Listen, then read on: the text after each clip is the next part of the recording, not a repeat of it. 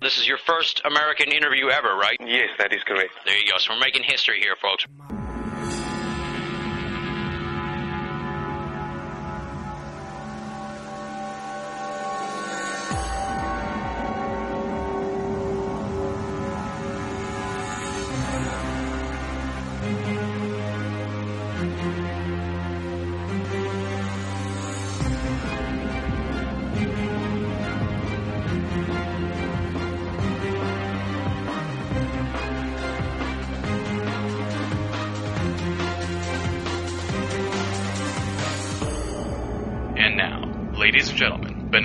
America Audio with your host, Tim Binnall. Hello out there, my friends. This is Tim Binnall of binnallofamerica.com with another edition of BOA Audio Season 3.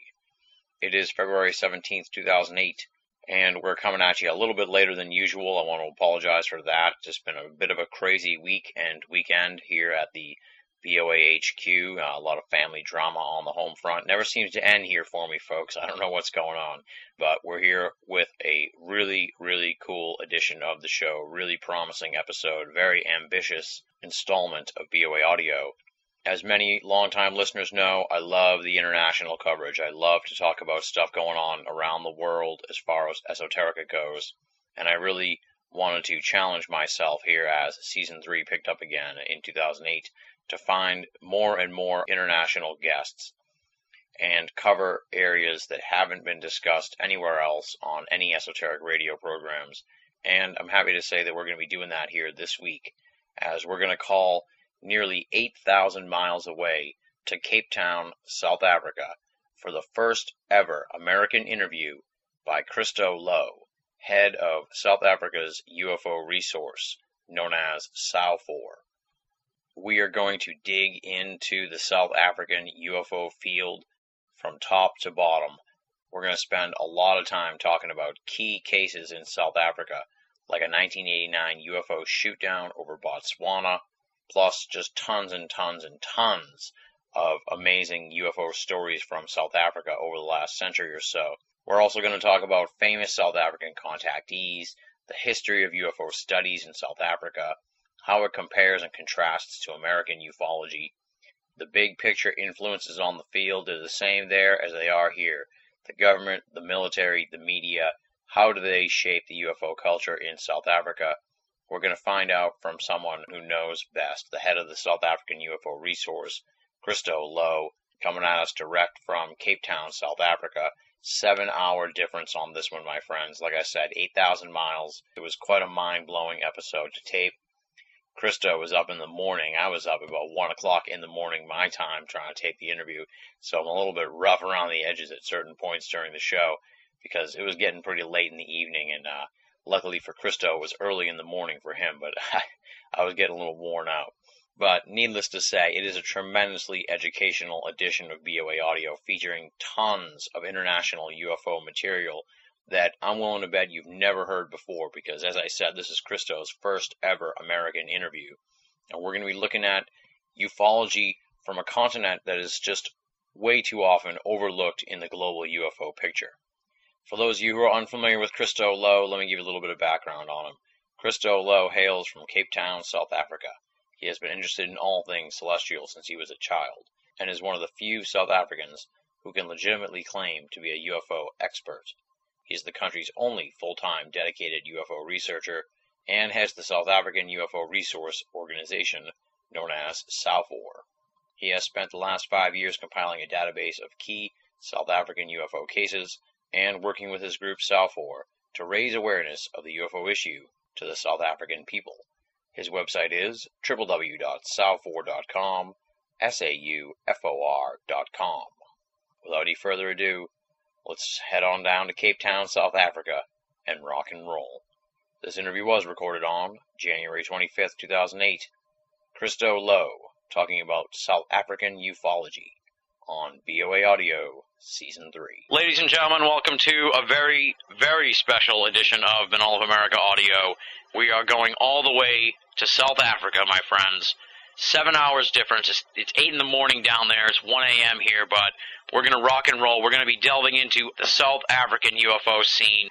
for many of the listeners here in America who are listening to the program, they probably barely know anything about the South African UFO scene. I didn't really know much until I started doing research for the interview, so I was really psyched to be able to track down Christo Louw.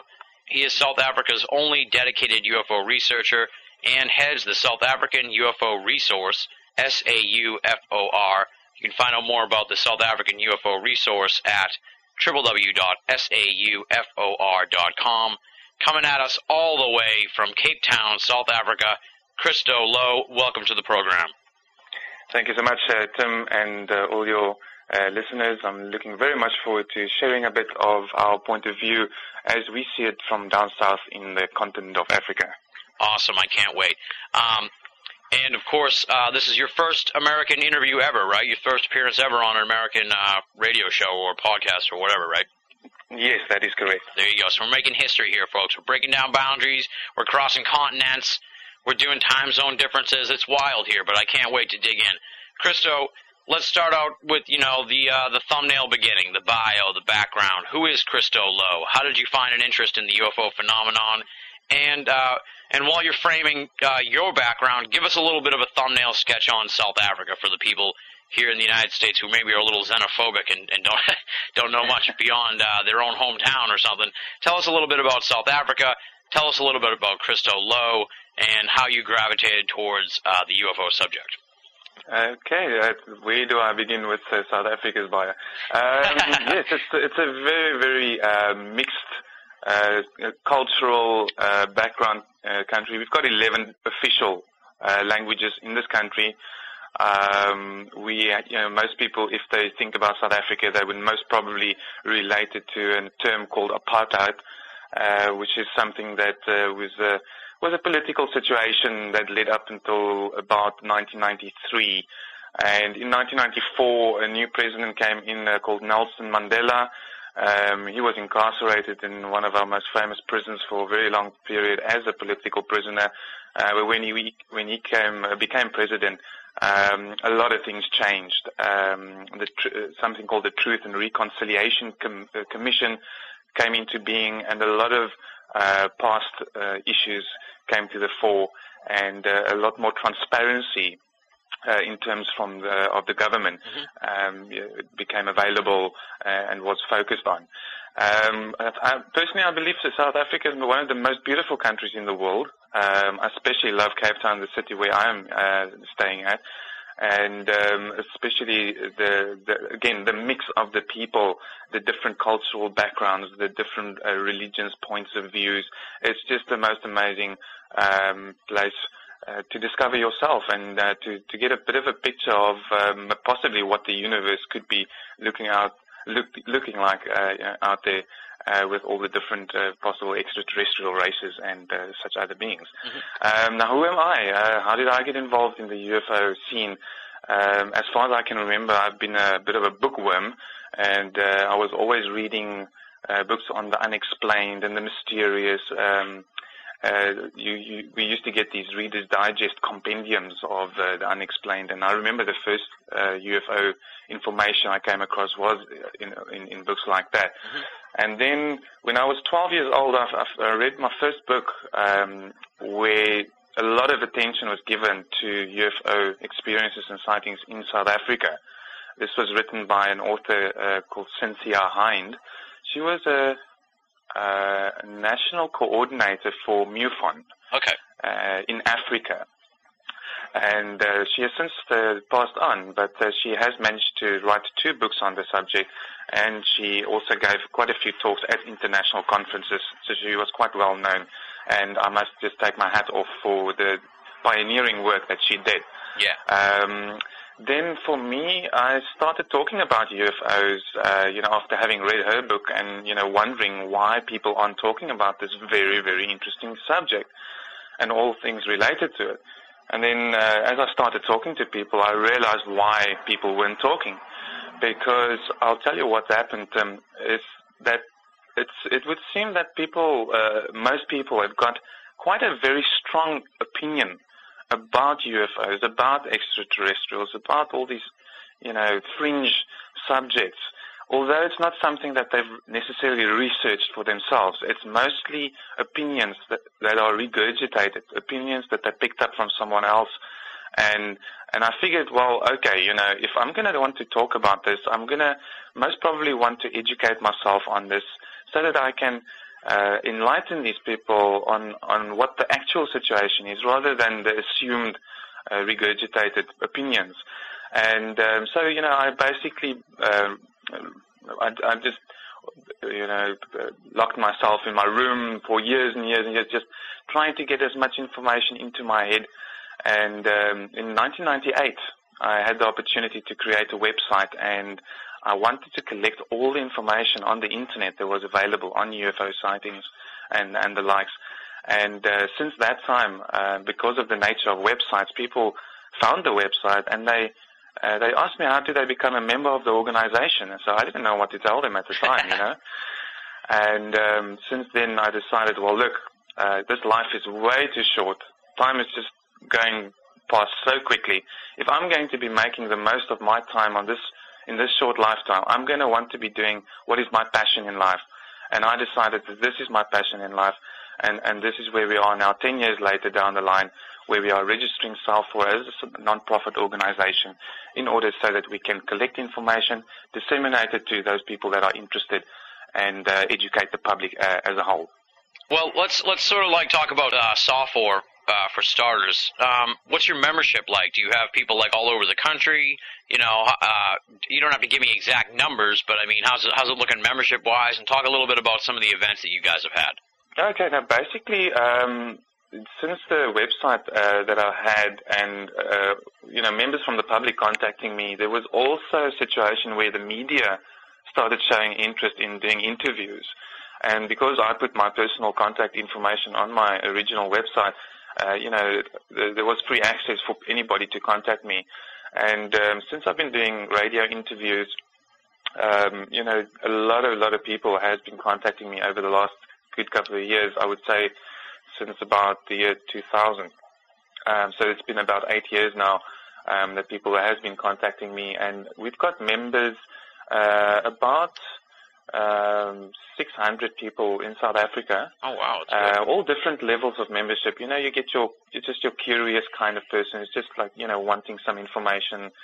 Um, that they can't get anywhere else, and then you get people obviously who's had their own personal experiences, and uh, then all the way up to you know disclosure project kind of uh, expert witnesses as well. Mm-hmm. Um, and uh, then we've also even got members uh, in other countries as well. I've got a, a, member in in Russia. Uh, I've got in France. Oh wow, and, nice. we've got in Brazil. so it's very very interesting. Um, and yes, I've never really formalized the actual membership as such. But now with the non-profit organization uh, registration process going through, we're going to most probably want to do that uh, at some point as well. Nice. And you guys have like monthly meeting type events and probably like an annual thing, right? Yes, yes. Uh, we've been having monthly meetings for four years now here in Cape Town. And uh, in August in uh, 2005, uh, we started meetings in Johannesburg as well um, which is very far from Cape Town. mm-hmm. And uh, we've had uh, three annual events, uh, which we've decided needs to fall on World UFO Day, which is the 2nd of July, as, a, as a commemoration of the Roswell incident. And, you know, the first public indication we had that we were officially being lied to. there you go, yeah. Um, so yeah, a lot of attention has been focused on that, um, especially because mo- most people in the public has, has, at some point, you know, heard about that event.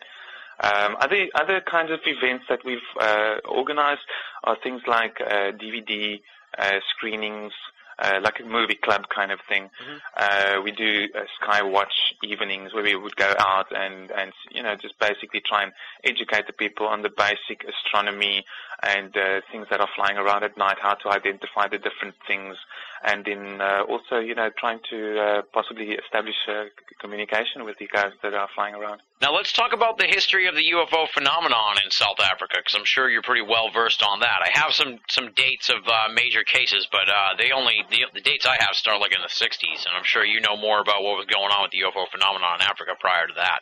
So, um, I guess just you know talk about uh, you know, South Africa and and the UFO, and how long does that history go back? Because you know, a lot of in a lot of countries, it seems to go back quite a ways. Maybe that's the case in South Africa. I don't know. That's why we have you here on the show, Chris. So let's let's find out what's what's the history of the UFO phenomenon in South Africa. Yeah, let's get into the meat of, of the history. Um, Tim, I just want to mention at this point that um, part of the reason why I'm, you know, doing this organization and, and keeping at it is because of the fact that, as you mentioned in the beginning, you don't know much about what's happening in South Africa. Uh, you know, all the kinds of international books that we have access to um, in South Africa mostly talk about things that's happening in uh, a lot in America and, mm-hmm. and some other countries, but there's a distinct lack of of information uh, coming from South Africa, not because there's a lack of events. Um, if I look back at the actual history, I can tell you that um, I don't know if you're aware of uh, international waves of these, um, what they used to call airship sightings. Yes. Um, now, we also had a, a, a, very similar wave in 1914. Mm-hmm. Uh, in the whole country, um, sightings of these things were seen, and there was literally not one flying machine man-made in South Africa at the time. There was not even one airstrip. Um, things that were seen uh, were similar to, you know, a normal airship like a Zeppelin, a blimp, whatever you want to call it. Uh, a lot of them had very, very strong, excuse me, very strong searchlights on them.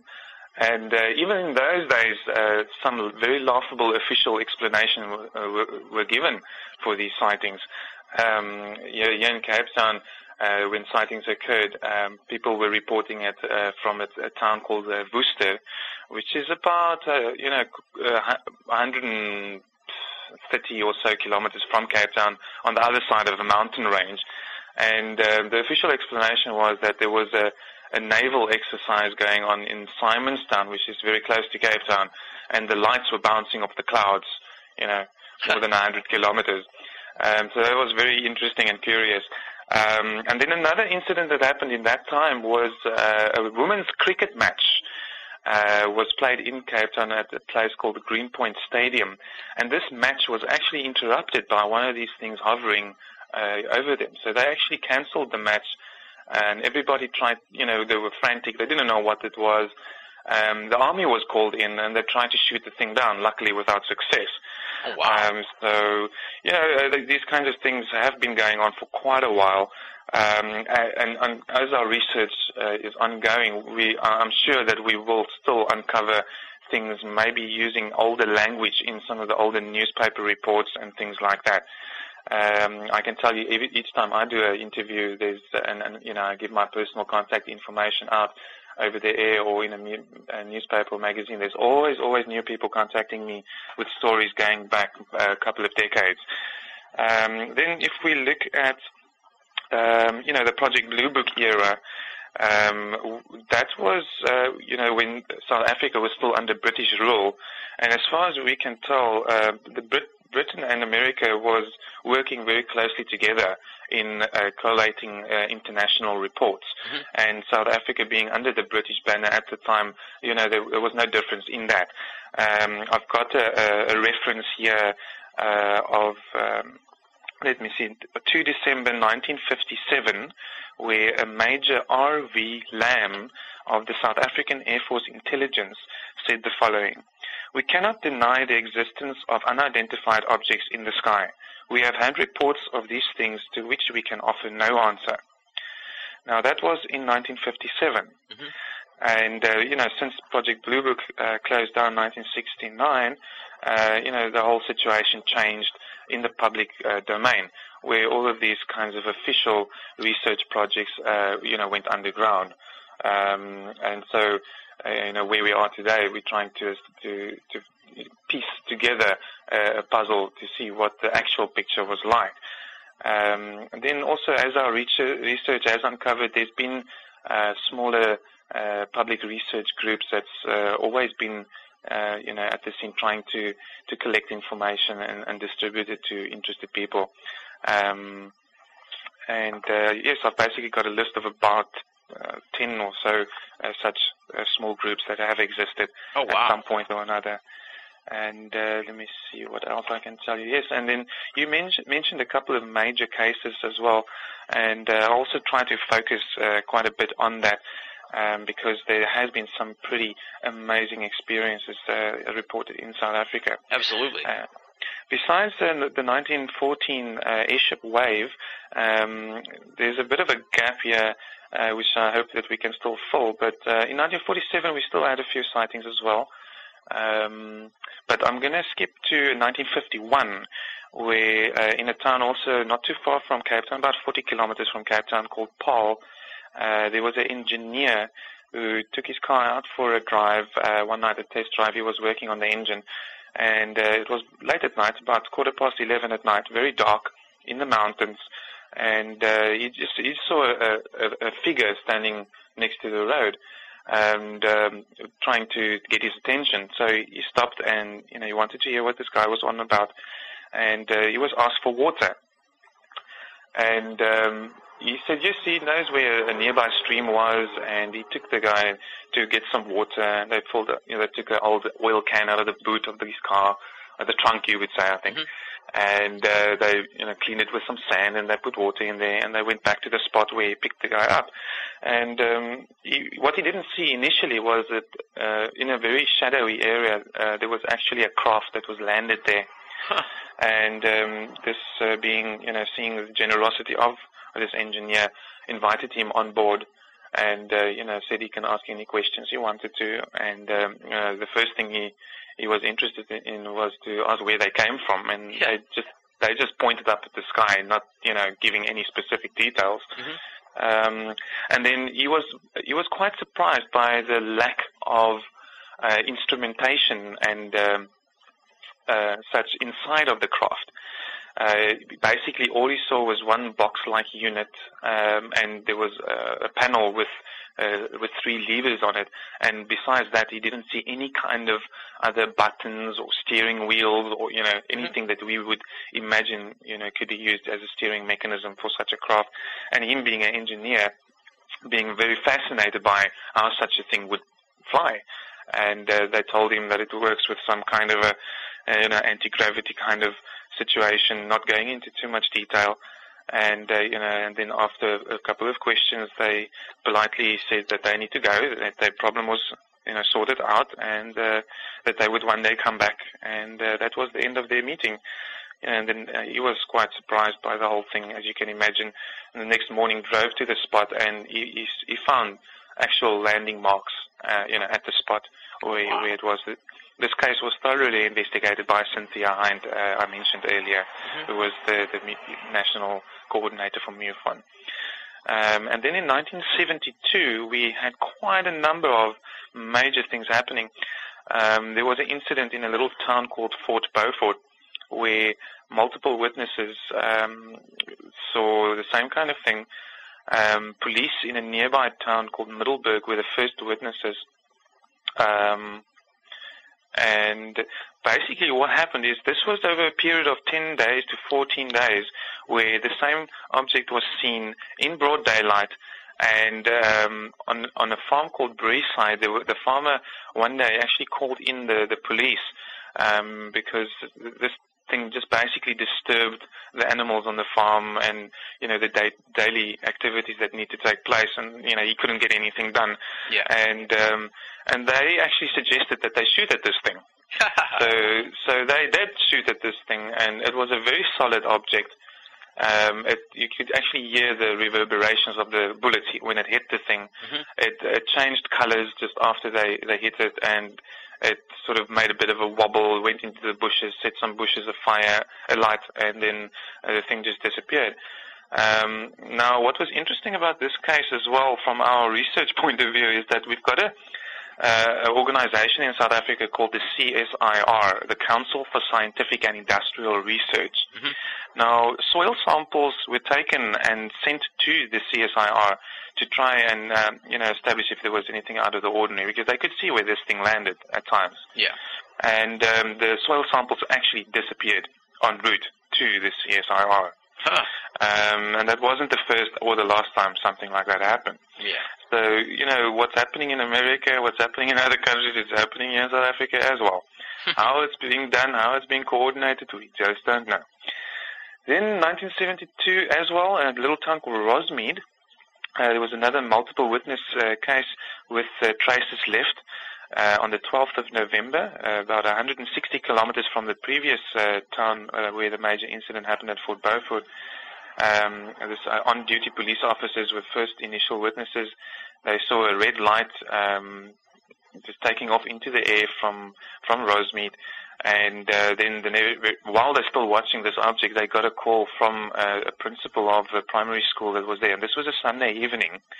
And uh, this uh, principal was reporting very unusual damage to the tennis courts at the school um, that he saw, and they weren't too surprised because they they were just they were still watching this object, you know, going into the atmosphere from that direction. Yeah. So they immediately uh, investigated, and when they came to the scene, the, you know, they saw very, very strange damage done to the, the tennis court and to nearby trees. Uh, the, the trees were scorched. Um, there's also uh, a report of a very huge rock um, that was no longer there. Uh, it, you could just see the hole that was left in the ground uh, where this thing usually was. And why this is brought up is because it was actually a major headache for the principal because uh, lots of kids uh, always played around this thing and, and actually got hurt because of it. And uh, he didn't know what to do about it. And then this thing now all of a sudden just was gone. Um, now there is uh, there, there's a lot of um, you know corroborating evidence supporting um, these reports. Uh, lots of uh, f- film footage has been taken, lots of photographs, you know, police reports, and uh, you know, obviously quite a number of witnesses as well. Um, then in 1974, uh, we move on to what what I call the Bait Bridge incident. Um, a couple was traveling actually from uh, Zimbabwe, which is a neighboring country, to uh, Durban, which is also a major city in South Africa for a holiday. Uh, this happened on the 31st of May, and uh, they traveled through the night, and um, they had two encounters with uh, most probably the same um, s- spacecraft. Yeah. And uh, they recall some details uh, consciously, um, but they also uh, to go for hypnosis, and uh, where they recalled quite a number of other details as well. Some of the details recalled uh, consciously was what happened um, was that the temperature of the car dropped dramatically uh, while they were driving, and this was very strange. You know, they, couldn't figure it out. They just piled as much blankets and extra layers of clothes onto them as they could, and um, you know, as they got to one town, you know, the temperature would just would would be would normalize. Yeah. And uh, they wanted to throw in petrol at the gas station, and um, you know, the, the it was actually quite hot out because it was that time of year, year in the area. It's not cold in that area at all, and the petrol attendant was looking at them in awe, you know, being dressed, you know, so thickly Yeah. and you know, looking so cold, but it's actually so hot. So, uh, and then they also noticed as they wanted to fill up the petrol tank that it didn't take much petrol, Mhm. not what it was supposed to for you know the amount of kilometers they traveled. And this was, you know, obviously an indication that something was amiss. Yeah. Um, then as they left that town, uh, a similar thing happened. The temperature dropped again, uh, and and you know the radio gave some indication that there was, there was some electromagnetic interference. Um, and again, they don't recall much consciously, uh, you know, at that point. But when the investigation was done afterwards, and they were regressed uh, by one of the top um, psychi- psychiatrists in South Africa at the time, uh, specializing in, in that uh, kind of regression technique, um, they found that um, the car was literally lift, lifted off the road. Wow. And um, so this is why they didn't consume as much petrol as they were supposed to. Yeah. They even found that the the tires that they put on just before their journey um, didn't show much wear at all. Yeah. Um, you could still see the little. I don't know if the tires that you get there in America are the same, but we get little knobs on on them when it's when they're brand new, Yeah. and yeah. those knobs were basically still there. You know, and, and those things go off very quickly when you're driving on a tar road. Mhm. Um, and then they okay. Other details that came out in the hypnosis uh, was that um, there was a being that appeared in the back seat of the car, um, and they were taken on, on board uh, the spaceship, and they, you know, they they, they underwent some medical examinations um, and things like that. Um, we don't even know the, the names of these individuals, um, but the, the uh, all the other um, details are quite readily available. Now, how do you not? How come you don't know the names? Is just like a confidentiality type of thing? Yeah, there's a um, there's a big there's a major um, issue with you know you don't know who you can tell, and um, there's a big stigma surrounding it. Where I've found, like I mentioned earlier, when I do radio interviews, um, you know maybe a husband or a wife will contact me and they would tell me a story that happened 30 years ago, and it's something they don't even feel that they can tell their spouse. Wow. Um, and, and to me, this is uh, another added reason for me doing the work that I'm doing Mhm. because, you know, these things are real. There are things that are happening that are unexplained. We don't know why they're happening, and it's worthwhile asking the questions and doing the investigations. Absolutely. And, you know, there's, there's really no reason why people should react to the unknown with fear, although I know it is a natural human condition. But uh, if we can learn to to learn to live without this natural fear reaction, you know, it it opens up a whole wider vari- horizon for us to to explore um, things that we don't currently understand. And isn't that supposed to be really what the pursuit of science is? I mean, we don't investigate things we already know, is it? Exactly. Yeah. now these the uh, the engineer and these people here who had the the encounters. Uh, how did they describe the beings? Sort of the way that they've been described across the different uh, countries, or anything different uh, out of the norm, or anything like that? Yes, the engineer described the, the beings that he encountered as very, very human-like, um, maybe possibly uh, towards a Mediterranean kind of a look. Uh, they had this kind of dark hair and uh, more of a olivey kind of skin. Mhm. Um, and then uh, the beings that described in the, the abduction event that was uh, like we would know as a typical kind of a grey uh, description. Yeah. So the same people that we think are doing the abductions here in America cut, cut across the boundaries.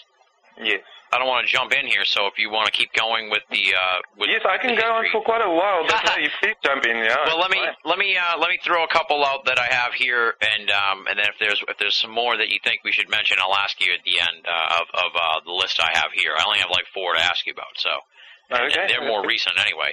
Um, what about this 1989 uh, UFO shoot down that apparently Oh. happened near Botswana? What's the story with that one? One of my favorites. this is ongoing. This is open investigation still, Tim. Um, as far as we can piece together, because obviously there's a very, very high level of secrecy surrounding this event. Mhm. Um, most of the information comes from our, uh, you know, friend and researcher in Britain, uh, Tony Dodd. Okay. You know, he was head of the Quest International, um, uh, which is quite interesting because uh, it looks like if you are in the country where a major event such as this happens, then you don't have access to the information. But if you're outside of the country, then you can get your hands on the information. But um, no, let me tell you basically as uh, how we see that event. 1989, the think it was the 7th of May. Yes, 7th of May. The first indication we had that our airspace was intruded, um, or was going to be intruded, was uh, a ship called the Tafelberg, uh, which picked up, uh, you know, the radar signals, and this was confirmed via airborne radar and land-based radar. Um, two Mirage jets were, were sent to intercept this unknown target. As far as we can tell, um, we were also receiving confirmation from NORAD in America Mhm. uh, about this, and um, basically, uh, visual contact was established um, by the squadron leader, whose name, whose name we do know. Um, his name was uh, his surname was Goosen. and um, he was instructed to shoot at this object. And um, on on this plane was mounted an experimental maser cannon, not a laser, a maser, microwave amplification. Hmm. I stimulated something something.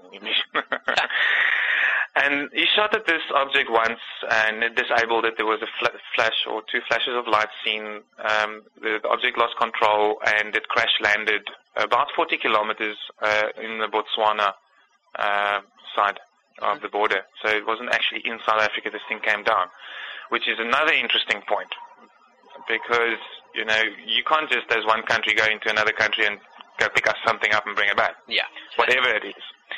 Um, so you know, there's a couple of interesting things that have come because of that. But what happened was the first, uh, you know, the, obviously the Mirages were first on the scene. They knew the location where this thing came down. They reported it back to whoever they reported it to, and uh, helicopters were sent to secure the area on the ground and you know make sure that nobody else gets close, even though it's in the desert. And they they know that there's you know nomadic people living in the area. Um, so they just wanted to make sure that you know it's a clean environment as, as quickly as possible, retrieve this object and get it away. Yeah. Um, sadly, what happened was that the first helicopter arrived on the scene um, wasn't aware of the electromagnetic field um, in the area, and it actually caused the instrumentation of the helicopter to malfunction, and this helicopter crashed, killing all four uh, crew members on board. Oh wow. Um, so, you know, they had to quickly figure out a way to try and neutralize that electromagnetic field. Uh, as far as I can understand it, uh, there was communication sent to Wright Patterson Air Force Base, uh, trying to figure out, you know, how to deal with the situation. And something like a 70-page uh, telex was sent uh, describing how to deal with the situation. Oh wow. Um, basically, what how they neutralized that situation is there was some kind of a paint compound that they were told to use. I don't know the exact makeup of this. Uh, possibly at some point in the future, we can, you know, get information on what exactly this thing was Mhm. and see how, how credible that is. Um, but they, they, you know, they basically painted it on by hand, and that, this neutralized the electromagnetic field. They were able to get these big trucks in there. This object, uh, by the way, had a diameter of about 10 meters, about 30 foot. Mhm. Um, so they were able to, to load it up onto one of these flatbed uh, flatbed trucks and uh, in a military convoy move it to, to Pretoria, where most of our uh, military headquarters are, and you know they they do have places to hide things there. Yeah. Um, we, as far as we can tell, it was it, it ended up at a military base called Valhalla uh, Air Force Base, and uh, from there, um, the American government was also very interested in actually acquiring this t- this technology and the beings that was found, um, and uh, it eventually uh, ended up that we gave the stuff away to you guys, um, and in exchange for that uh, America would keep quiet uh, at the UN about our nuclear testing that was taking place. Huh. And I wouldn't be surprised if um, nu- actual nuclear components or actual weapons was also exchanged. So uh, the, the level of secrecy is, is very, very high. And uh, you know, if if this story comes out with names of people who actually made these kinds of decisions, uh, you know, heads will roll because this hasn't been that long ago. It's only 1989 and most of the people that were involved in this incident most probably still alive. And uh, I've had quite a number of independent corroborations that uh, an event actually did happen there. Um, as you can imagine, there was a, quite a lot of people in the military at the time that are no longer in the military right now anymore.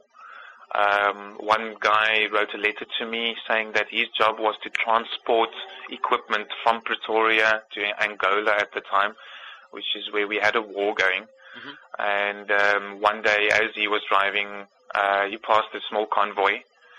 Uh, there was two military vehicles at the back, and this flat, huge flat, flatbed truck in the middle, and then two military vehicles in the front, which he thought was unusual because he saw he regularly saw convoys like this. Yeah. You know, transporting equipment, captured um, vehicles from the Angolans, which were most probably Russian-made, um, things that we wanted to study. You know, um, and he, and this was odd because normally there was only one vehicle at the behind the truck and one vehicle in front. Um, so he, you know, he, he paid a little bit more attention. and he saw he could actually clearly see what was on the back of this truck because it was only covered by some kind of a tarpaulin. Yeah. And um, you know, it was classical, like we would call a, a saucer shape. You know, two inverted saucers on top of each other. Mhm. And uh, he, he got a very good look at it because uh, it was it was going very slowly, and he passed them because he was going faster. And he was in a military vehicle. They were in military vehicles, so they didn't mind him, you know, catching a glance at this thing. But uh, he mentions that um, it was hanging over the flatbed truck on the left-hand side where it goes into the yellow lane. Um, uh, we drive on the left-hand side of the road, by the way. Yeah. I know you guys are on the right-hand side. Mhm. So now uh, it, it, this thing was hanging over on the left-hand side, over the yellow line, and over the middle line on the right-hand side. And uh, that's why they were going so slowly, because it was actually taking up a lot of road space at the time. Um, and then I did a radio interview uh, last year uh, where a radar operator called in. Well, he was a radar operator at the time, and he confirmed that uh, you know they call it a bogey when they pick something up on a radar Yeah. uh, that they don't know what it is. And he he picked that up himself. He was one of the people that saw that. He does, he, he still says that he doesn't know what that was, but he knows something was picked up on radar. Two Mirage jets were scrambled to intercept this thing. This thing was brought down, and a major hush-up uh, operation ensued after that. Everybody was just told to keep quiet about it, not giving any explanations. Wow. Um, so you know these little bits and pieces are all coming together. Where'd you get the information about the uh, the being and stuff like that in the ship? I presume there was someone in the ship. So uh, where'd you get that kind of information? When, what do you Um, know about that? Yeah, the first information came from uh, Tony Dodd. Uh, he was sent what was claimed to be official documents at the time by somebody who just copied the information uh, from South African Air Force intelligence, um, who decided that this information is way too important for it not to come out. And uh, there was there was a lot of major issues regarding the personality of this guy. They eventually met with him, and um, you know, because of his uh, unreliability, uh, a lot of doubt was cast on this whole incident. Uh, even though independent corroboration has been made uh, by Tony Dodd and the and his investigators, and you know, by myself and uh, quite a few other people as well. Um, now, those documents, uh, those original documents that were sent, um, basically gave a whole breakdown of an autopsy that was done, uh, the exact size of the craft, and, and something that, that, that you would imagine, uh, you know, a scientific study would show. Uh, it shows all the, the measurements, and uh, the beings were also greys. Um, they had three fingers. They had long claws at the end of the fingers. Um, there were three beings uh, found. Uh, initially, what happened was um, this thing was not damaged beyond. Uh, it, it, you wouldn't notice that it was really, really damaged in the crash. Yeah. Um, the, and they didn't know there were beings inside at the time when this uh, craft was transported to the Valhalla Air Force Base. Um, but when they reached there, they, they saw there was a little crack, uh, and they tried to open that crack with hydraulic equipment, and uh, you know, two two beings sort of came stumbling out. They they were obviously injured, uh, and the third one was deceased, uh, was dead. And um, as far as I know, and this is typical of the South Africans, I suppose, and possibly everywhere else, is uh, when the when we gave the the craft and the bodies to the Ameri- to to you guys, um, we only gave you two bodies. we you, we, we kept one, and there, there has been independent uh, corroboration um, of uh, people who was contracted to assist the, the, the military in doing an autopsy on this being at uh, one of uh, our world famous uh, hospitals in Cape Town called Groote Schuur. Um, and the University of Cape Town uh, was also uh, involved uh, in the microbiology department. Um, and, and like I said, this case is still ongoing. And if possible, if the, if you guys are interested, you know, I can uh, keep you guys up to date uh, as to what we find. Absolutely, absolutely. I'm fascinated by this case already. Uh, I'm excited that there may still be a body in, in South Africa. I think the chances are better that we'll get our hands on that than any bodies that are end up in America. Mm, uh, Well, maybe, I. I, I, certainly hope so. Uh, it's just that if if we look at the situation from an objective point of view, I would imagine that the same kind of guys that are keeping a lid on it in America are the same people that's doing it here. Yeah, yeah. And they, Well, they're following the same procedures. They've got the access to the same funds and the same equipment and same uh, specialists. Um, so yeah, I wouldn't get my hopes up on that specifically, but I think uh, at some point or another the truth does come out. And um, as far as you know, my personal opinion or understanding goes of, say, for instance, you know, the Majestic 12 group or, or the PI 40 or whatever they're called nowadays, mm-hmm. um, you know, half of them, or at least half of them, want the public to know, you know, at least the basic details as fact. And the other half are still clinging on to the old generation of, no, you know, we can't let this out. Uh, people are, going to want to look for scapegoats and, you know, I'm not going to, you know, take the blame for this. Yeah. Uh, so they're just, you know, leaving it for the next generation and, you know, continuing to do that. But as, as the newer guys are replacing the older guys, uh, they're coming in with a different worldview. Um, and, and, and I'm, I've got a lot of hope that the information would come straight from these guys. Let's hope so. Let's hope so. Um, yeah, I got two more two more little uh, cases here. The uh, the Ariel school case of 1994. Yes, yes, that was uh, happened in Zimbabwe. Uh, also in, investigated by Cynthia Hind very thoroughly. Uh, she dedicated two chapters in her book to, to that one specific case. Oh, wow.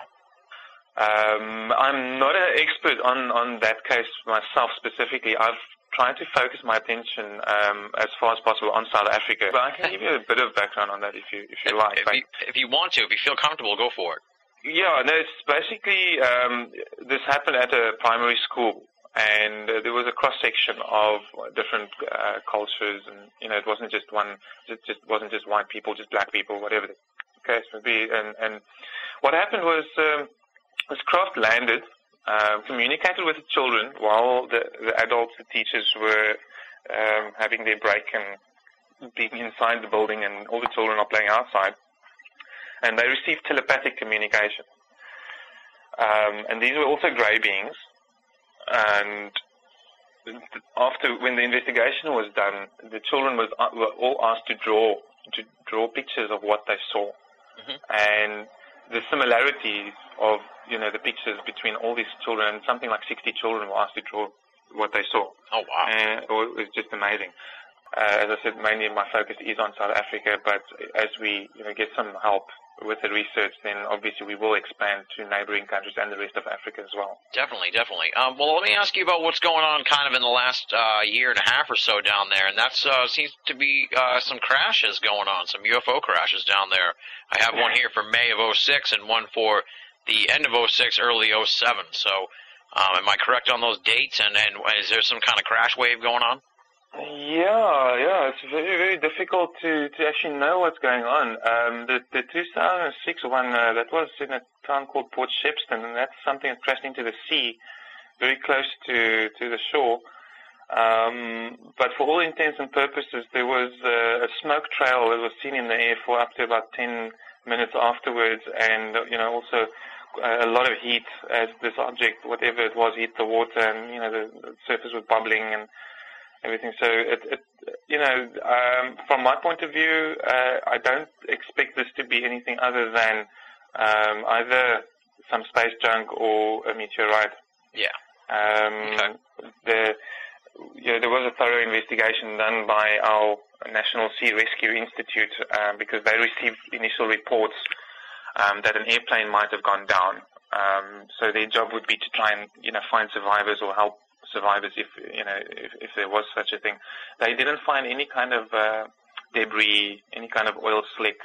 They know exactly that they, they pinpoint they because of all the witnesses and the triangulation. They pinpointed the exact position, which was about 300 meters offshore, mm-hmm. where this thing came down, and and they sent divers down there, and you know there was nothing nothing out of the ordinary whatsoever. Strange. Yeah, and then the other uh, other incident you mentioned happened in a town called Lephalale. Mm-hmm and um, I don't know too much about this. This was uh, this this went underground as as quickly as it came to the surface. Um, also, because it's so far away, you know, we don't have the resources yet to actually go and investigate yeah. everywhere when something happens. Unfortunately, um, so hopefully we can get to a point like that. Um, but as far as uh, I remember, there was a, um, a municipality uh, official who who first publicly spoke about this. Uh, her name was Leonie Russ, and uh, she's uh, she, there, there's no um, doubt of her credibility as a witness. and and obviously she's not the only witness. Quite a lot of people saw an orange, a bright orange uh, light come crashing down, and um, and it made a heck of a loud noise, like an explosion, and um, and then the the information just becomes muddled. Um, we we really don't know what that object was.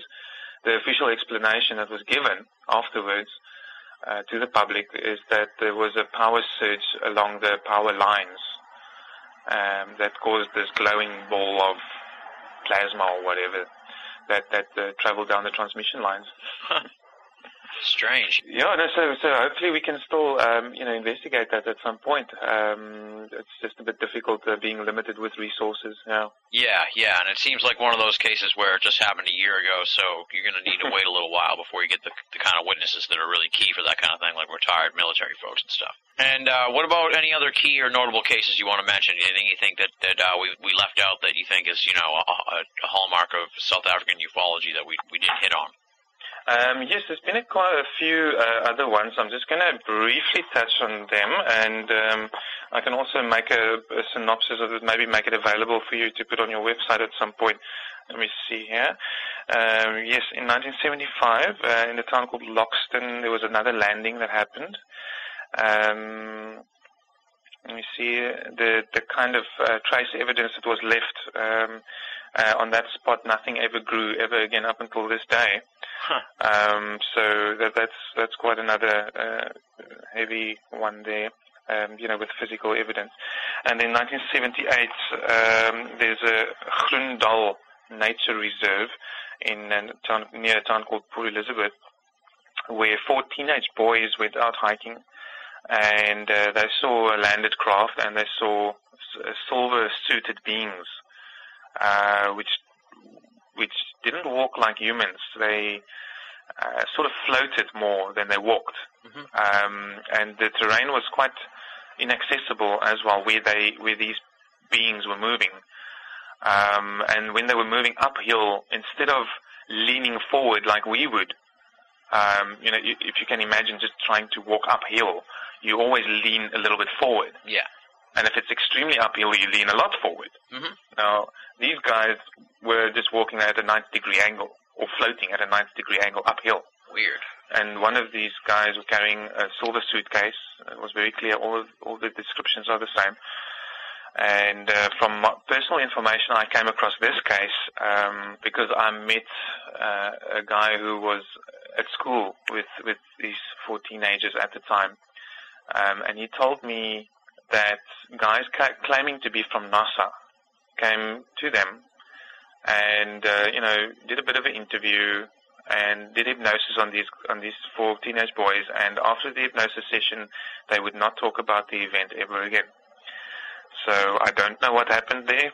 Um, we do know this. It was investigated um, by the University of Port Elizabeth, uh, geology professor there brought some Geiger uh, counters with, and they used uh, experienced bush trackers who works on the nature reserve and knows the area very well to try and find the spot. And they did find the spot. They made, took measurements. Um, you know, there were symmetrical marks left there, and it was it was a really really inaccessible bush terrain. Yeah. It's not something that uh, you know somebody could quite easily hoax. Mhm. And then to continue, we've had we had another major case happen in 1979. Uh, we call this the Mindalore case. Um, uh, a mom and her son took the dog for a walk one evening, and uh, in the middle of the road there was this craft parked, and uh, and then uh, the mom said to the boy, "Run back and go get your dad," and um, that's all they remember. And then they also went for hypnosis, and uh, then basically they were invited on board, but uh, they didn't want to really go on board. And uh, they, there were some medical experiments done on them, and um, unfortunately, a little boy uh, also died in a car accident not not long after that. And uh, the mom also, never, you know, didn't really want to talk about it any uh, much more after that. Then uh, we've we've got another crash sim- uh, similar to the Kalahari incident of 1989 uh, in 1995 in Lesotho, uh, which is a, a neighboring country inside of the borders of South Africa.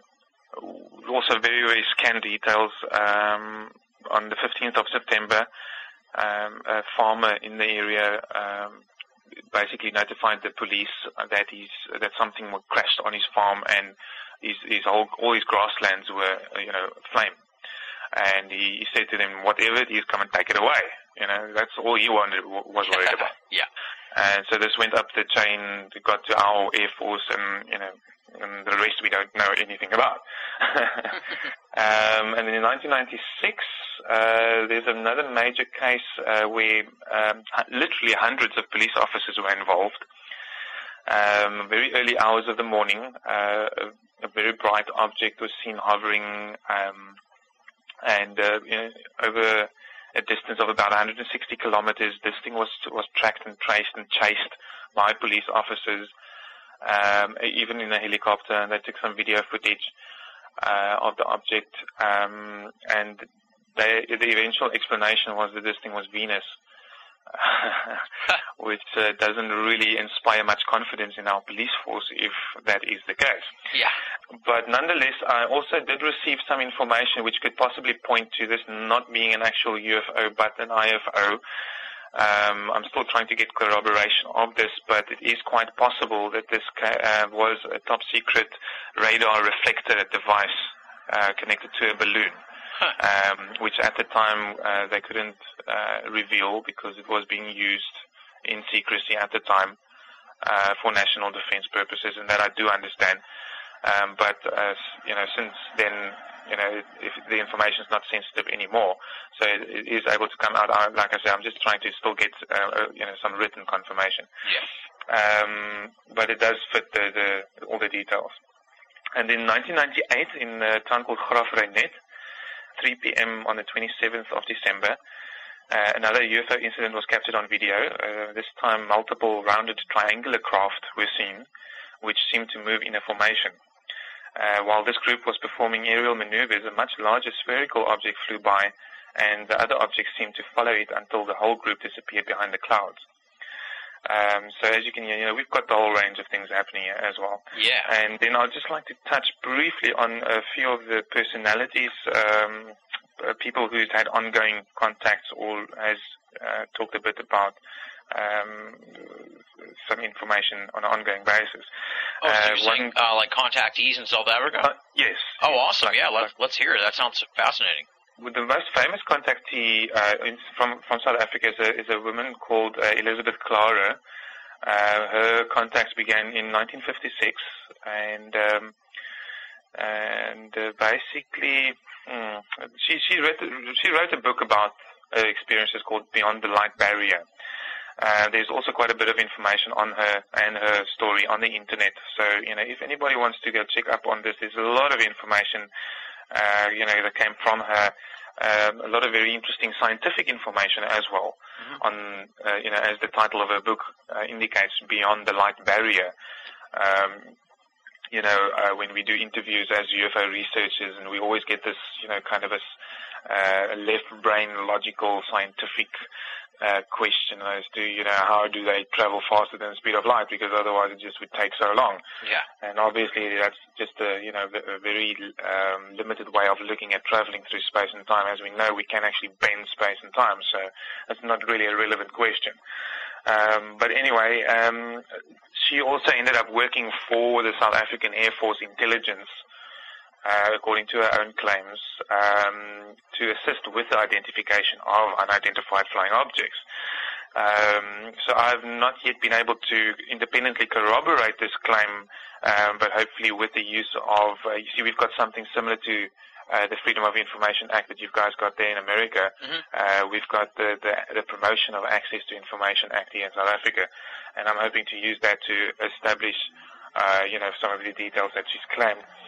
and uh, I, what I can add to this is that uh, a lot of information uh, was withheld out of her first book.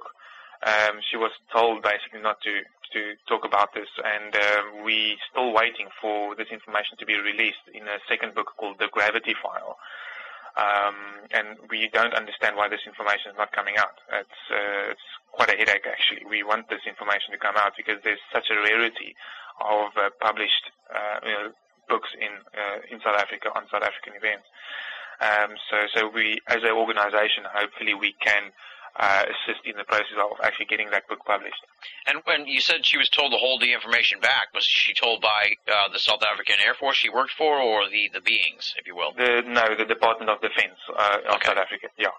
Hmm, interesting. Um, as far as we can tell, uh, the gravity file talks about uh, you know how the anti-gravity kind of propulsion systems work.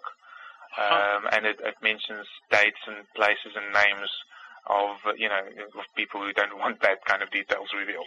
yeah. We gotta spread this stuff around. Let's put it on the internet. You're listening to Binnall of America Audio. Great heavens! What kind of radio show is this? And then uh, we've got a. Um, do you know of the term sangoma? Mm, no. Okay. Uh, do you know the term witch doctor? Oh yeah. Okay, now there, there is a fundamental difference between the two, but uh, for our purposes, let's go with that. Uh, But I'm going to use the word sangoma, and you can think of witch doctor, but you know it's not in a negative connotation whatsoever. Okay. Yeah. It's like a good witch doctor. Uh, absolutely. Okay. Sangoma um, is, is very much a spiritual healer, uh, a herbalist, and uh, also a keeper of the traditions, a historian as such. And uh, there's a, a very high Sangoma uh, called a Sanusi, which there are only two of in the Zulu nation in South Africa. His name is uh, Credo Mutwa hmm um, who's uh, talked about his personal experiences and uh, also uh, some of the knowledge that uh, he was given uh, as part of the initiations as becoming a sangoma.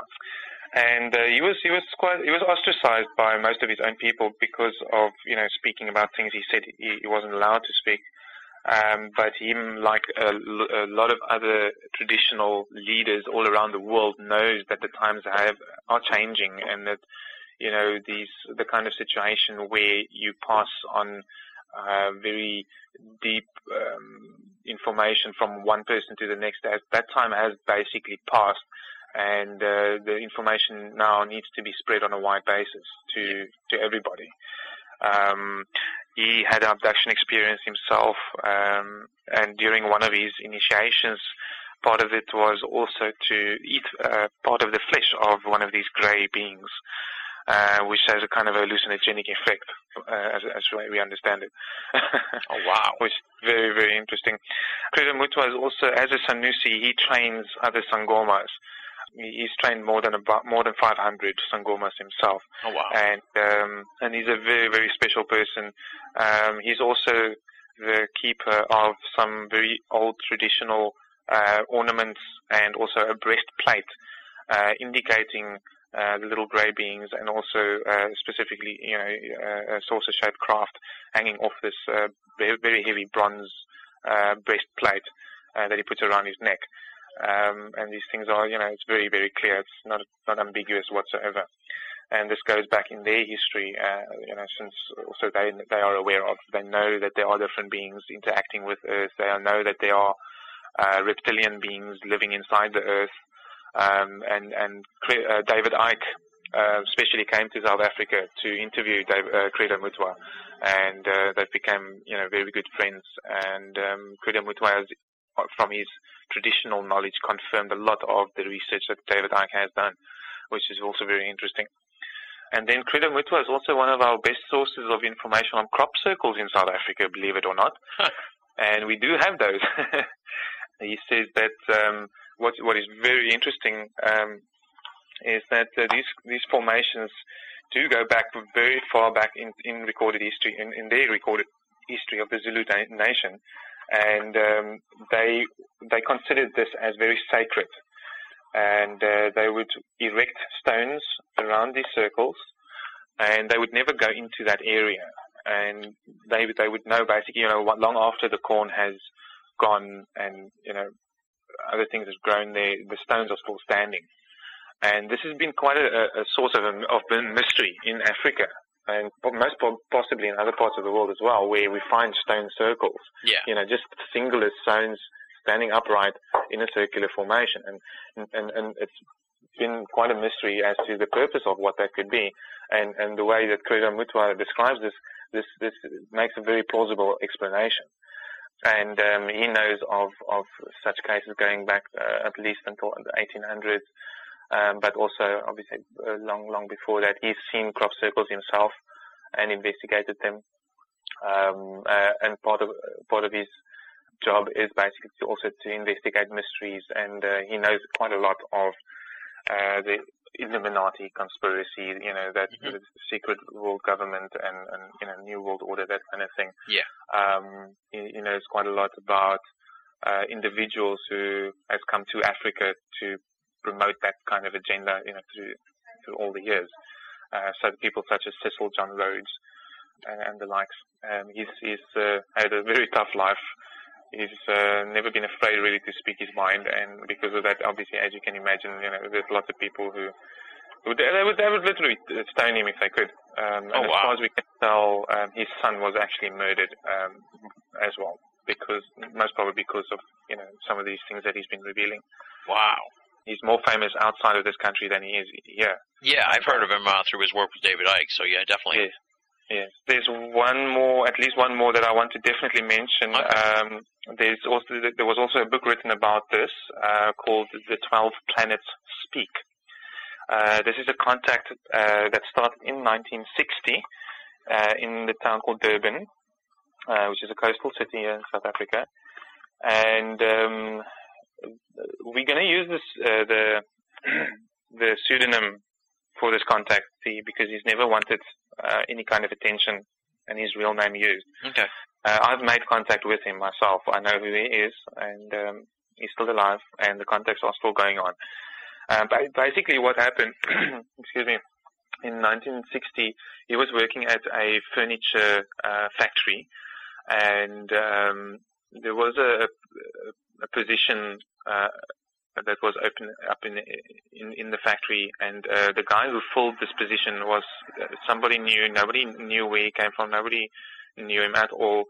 Um, and um, they became good friends as time went on. They went on, you know, early morning fishing trips together, and and, and they talked about all kinds of things, philosophy and whatever. But Edwin was a very simple guy. He didn't really care much about, you know, anything mysterious or whatever. Mhm. He, he was just living his practical day-to-day life. And uh, during a couple of the early morning fishing uh, excursions, they would, you know, look up at the sky and uh, at some point, you know, his friend would just bring up the, the, the topic that, you know, uh, you know, what does he think of life out there? And, and Edwin would say, yeah, well, you know, it's way too big. It's most probably life out there. And uh, then one morning, um, his friend said, well, look, what if I can prove it to you?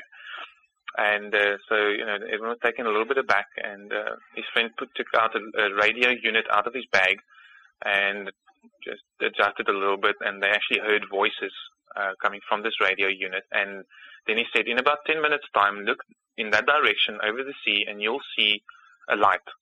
And sure enough, 10 minutes later, they saw, they saw a light. This light came closer, came very close to them, and um, you know they could hear, they could communicate through the radio. Um, there was nothing special about this radio. Uh, in fact, it was an Earth radio. It wasn't from anywhere else. Um, the only difference was that it didn't have any kind of a power source. You know, it wasn't hooked up to the electricity or anything like that. Yeah. It was receiving its power straight from the communication from this uh, this craft. Uh, eventually, um, Edwin was asked uh, to become the representative of this confederation of 12 planets. Um, they are very much human looking, very much similar to us, and um, they claim to be coming from an antimatter universe. So it's kind of like um, the polar opposite of where you know the kind of matter that we exist in. Yeah. If that makes any kind of sense to you. I'm, I'm trying to wrap my head around it, but yeah. Now, there's a lot of information, technical information that they did make available. Um, they, they, you know, gave him information to make available to people that are interested, and um, he he was he was given this radio unit um, when his friend had to leave, which was after about two years of, of living here, Mhm. and um, he was regularly communicated with. Um, they've they've uh, recorded audio tapes since that time, uh, thousands of them. Uh, a lot of the tapes have disappeared. Um, and um, like I said, the contacts are still ongoing, and um, it's it's a very, very, very, very credible and uh, interesting case. Wow. Um, I think there is also some information on this um, on the internet. Uh, if people want to to find some information on this, um, the, the the original document was called a message from Koldas, which is the planet where Edwin's friend comes from, specifically in the Confederation of Twelve Planets. How do you spell Koldas? K O L. Yep. D for donkey. A S for sugar. Nice. Okay. Koldas. Awesome. I'll have to check that out. Yeah, these are these are fascinating stories. I, I didn't even know anything about the contactee uh, history here in, in South Africa. Yes, yes. There's a few more, uh, not not too many, but uh, yeah, there are there are a few, and uh, I'm hoping, you know, as we do our exposure uh, in the media, that that we there is an organisation such as SAUFOR in South Africa. We're hoping that more people will come forward uh, with the you know stories. Absolutely, absolutely. Now, SAUFOR is uh, sort of like the, the latest, I guess you could say, in in ufology history in South Africa. Talk a little bit about about that history of people studying the UFO phenomenon. You said that you had like a list of ten groups there. Um, you know, you don't have to go through all that, but just just tell me sort of about the evolution of people having an interest in the UFO field in South Africa, and and you know maybe compare and contrast it somewhat to what was going on in America if you know about that kind of thing. You know, uh, what, what Yes. was what was the situation like in South Africa for people trying to get to the bottom of the UFO mystery uh, throughout the 1900s and, and, and recently? Yes, um, I would say about the time that um, NICAP uh, was infiltrated by the CIA. Uh, you know, about that time was when Elizabeth Klarer had her contact experiences, and um, and she was also basically given the task of trying to educate the public on the reality of extraterrestrials. Um, by the way, her contacts came from uh, our closest star companion, uh, Alpha Centauri, um, you know, to our solar system. And um, apparently there is some interaction on a regular basis with with the, the people from that uh, planet called Meton. And uh, Elizabeth Klarer then, uh, you know, did what she could, and uh, she started. Uh, st- she joined or started a group called Contact International. Uh, a lot of emphasis were put on more the metaphysical side uh, of of these kinds of contacts and the philosophy, the spirituality, um, that kind of thing. And um, that has been, uh, if I can maybe say, the flavor of uh, the kind of research that has that has happened. Um, mostly up until I would say mm, about 1995 or so. Mhm. Uh, from that point on, uh, we had um, uh, no, no, no, no, no. I, I do apologize. There has been a group called EQ4 um, who has been operating since about 1985, and MUFON also had a chapter here uh, who conducted scientific, uh, you know, UFO research Yeah. and uh, collect, uh, investigating cases and, and making sure that the media, um, you know, didn't uh, distort the information. Um, and and the, the the MUFON chapter that still exists in South Africa, they see their role mostly as a, as a media watchdog. Uh, they don't actually do interviews. uh, they they leave that part up to me. which is uh, quite an interesting uh, relationship we've got going. Um, I've always uh, fostered um, the belief that uh, the different groups need to uh, re- do the research together and share the information um, because it's no use reinventing the wheel. Um, and you know, there's there's no ego involved here. It's, it's we we we want to help the the public to to get access to information, and it's also not about uh, telling people what to think or believe, but there, there are a lot of people who, who want to get their hands on the information. And how can you possibly form an uh, informed opinion on something which you don't have access to the information? yeah. Um, so that is our, our our mission is to to collect the information and distribute it. There has been a few other smaller groups, and um, not much documentation, unfortunately. Um, so the, the the the most of the information I do have comes from people who's either been a member uh, or if they've had some kind of a small uh, printed uh, newsletter, uh, then I would have some information on that. Uh, but that kind of research is still ongoing as to the actual history of UFO research in South Africa.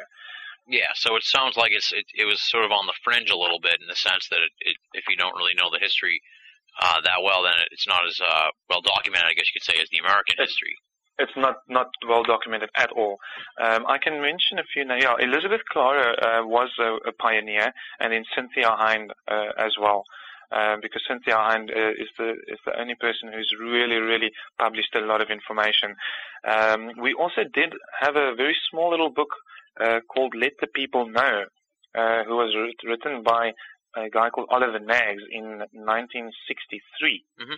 Um, so that, well, that's very interesting. And um, he, he, in his little book, he talks a lot about um, newspaper reports of the time and him having a stack of these things and just randomly picking from, from his basket and then, you know, publishing it in his book. Yeah. Um, so there's still a lot of research needs to be done uh, in, in the newspaper archives. Um, there's been a bit of a uh, blockage uh, for me personally to be able to do that because uh, there's uh, newspaper archives all over the country and uh, they they don't have everything on a centralized computer system uh, database and they say that if you want to come and do the research you need to come here Oh man. so so it's it's uh, and I'm hoping to, to still get some help uh, to to do all of that. But we you know our sightings database uh, basically we've got about 600 or so sightings uh, on the database uh, already, and it's just the tip of the iceberg. Sounds like it. It sounds like it. I guess to, to sort of move into some of the big picture elements that may be at play here in South African UFO scene, what's the role of the military like as far as uh, as far as the UFO phenomenon goes? Are they, you know, kind of along the lines of the U.S. government in that they do the investigations and then you don't get any information back from them? But what, but how extensive is the military involvement? Uh, you know, in, in the UFOs, as far as you can tell. We've uh, we've had a, a bit of an interesting situation, and yes, t- t- I totally agree with you that the the uh, methods that are being used um, for dealing with situations as they are occurring, and also with leakages of information, that kind of thing, uh, are very similar in America, uh, in here in South Africa. But there's been one major difference. Any kind of um, um, research that's uh, been wanting to be done from the public and requests made for information. Um, um, has basically just met on deaf ears. Yeah. Uh, that's how they deal with it here in South Africa. And they just hope that it goes away. And then it, you know, eventually does. Um, they don't feel like they need to answer the questions. Um, and I, I find that very arrogant. And, and, um, I will do what I can to, to reverse the situation. Um, you know, we are paying the salaries of these guys and they are our servants, not the other way around. Yeah. Um, well, that's the way it should be. um, I can give you an example. Um, we've got a very sensitive military installation here in Cape Town. Um, I mentioned Simonstown earlier. It's uh, very close to Simonstown, uh, which is our naval headquarters. And uh, this base, this military base I'm referring to, is called Silvermine Military Base. Now, there's a lot of things going on there, um, which most of the people in public don't know about. Um, one of the departments that got there is called the Southern Air Command, and their uh, sole duty is to monitor all air traffic and to give permission, uh, you know, for overflights uh, in the Cape Town area. Uh, this, is- this, like I mentioned earlier, this is one of our most sensitive military installations. Um, and what, what is very bothersome to me is that um, the American embassy, uh, a new American embassy, was built a stone's throw away from this place, uh, even though a perfectly well maintained embassy was in Cape Town itself. Um, now, why this would happen now in the last two years, I don't know. But according to my information, there are underground tunnels connecting this, these two facilities uh, through the mountains, and that to me is of grave concern. Um, you know, why would one of our most secret uh, national defense installations be uh, on a constant basis be connected to uh, the American embassy? Uh, it doesn't make any kind of sense to me. Yeah, you said like they try to they try to ignore it like it'll go away. That's kind of how the American deals with the UFO situation now, for the most part. But does the military ever come out uh, with regards to UFOs and make any sort of statements or anything to even to downplay this? Like you said that thing about they said it was a military exercise and the light was bouncing off the clouds. Is that that Yeah, pretty yeah. much the extent of uh, their their role in in dealing with the UFO phenomenon as far as the public is concerned? No, basically, what they would do additional to that uh, is that if you do request information, they will send you they will send you information, things that have uh, been been reported in newspapers, but things that are very you know they're, they're not it's not very credible information. Yeah. Um, and then that they will basically try to pacify you in that way. but they don't really feel like they need to officially say anything. Yeah. Um, and uh, I also once went uh, together with another U- uh, veteran UFO researcher here in Cape Town. Her name's Pam Puxley. Uh, she was one of Cynthia Hind's um, investigators for, for many, many years. And uh, we together went to the Silvermine base and uh, we, we requested information on, you know, what do they do there. And uh, they sent us away saying, no, you know, you can't come in here, but you can go and speak to a public relations officer at the naval base in Simonstown. And then um, we had our second annual conference coming up. This was in just before 2006. Mhm. And um, so we wanted to find out from, you know, the National Defence Force here in South Africa what the official policy was. Yeah. Or, or indeed anything. And uh, so we went to this public relations officer and uh, he, he was very kind and listened to our story and didn't laugh m- more than we thought he would. and um, but uh, he said, no, as far as he knows, there is no official policy on UFOs in South Africa. Uh, and then he offered to phone headquarters in Pretoria and just to confirm that, uh, which he did. And we listened in to the conversation, but obviously we only heard what he said and we didn't hear what, what the other guy said on the other side. Yeah.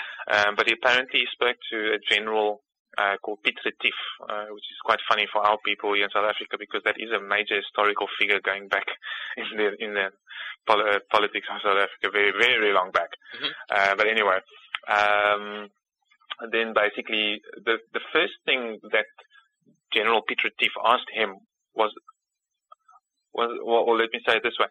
Um, you know, the question was posed to General Piet Retief, you know, what is the official policy? And without answering the question, he asked the public relations officer, are you a member of their group? So I Oh, thought oh, that, your group? that, yes. Okay. Yeah. So I thought that, that was quite revealing in itself. Yeah. Um, and then they had some kind of a long major conversation, which, you know, we only heard the one side of. And, and we were called, me and Pam Buxley, by this uh, public uh, relations officer, we were called walk-ins, which we had a, a quite a chuckle about us, you know, amongst ourselves. Mhm. Um, but obviously that's some kind of a military term that they use, you know, for somebody out on the outside. Yeah. Um, and then eventually General Piet Retief confirmed that no, there is no official policy on, on UFOs. And then I asked if I can get that in writing, and I was refused. Huh. Um, so, you know, another thing that I tried to do to get some kind of official confirmation is I, wrote, uh, I got the address to to write to the president's office of South Africa. Um, and apparently, you know, the track record of answering these letters are very good. Now, I wouldn't imagine that, you know, the President, President Thabo Mbeki would, would answer it himself. He obviously he can't do all of it. But uh, his personal staff did.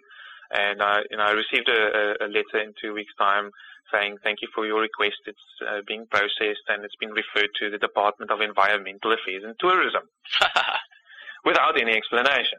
Now, to this day, I don't know what that reasoning is behind that referral because I'm asking here for official documentation on current or past research on UFOs or whatever else other term they would use. And um, it now it's referred to the Department of Environmental Affairs and Tourism. And then sure enough, uh, another two weeks go by and I get a confirmation letter from the Department of Environmental Affairs and Tourism saying, thank you for your letter. It's now been referred to the Director General's office, Marthinus van Schalkwyk.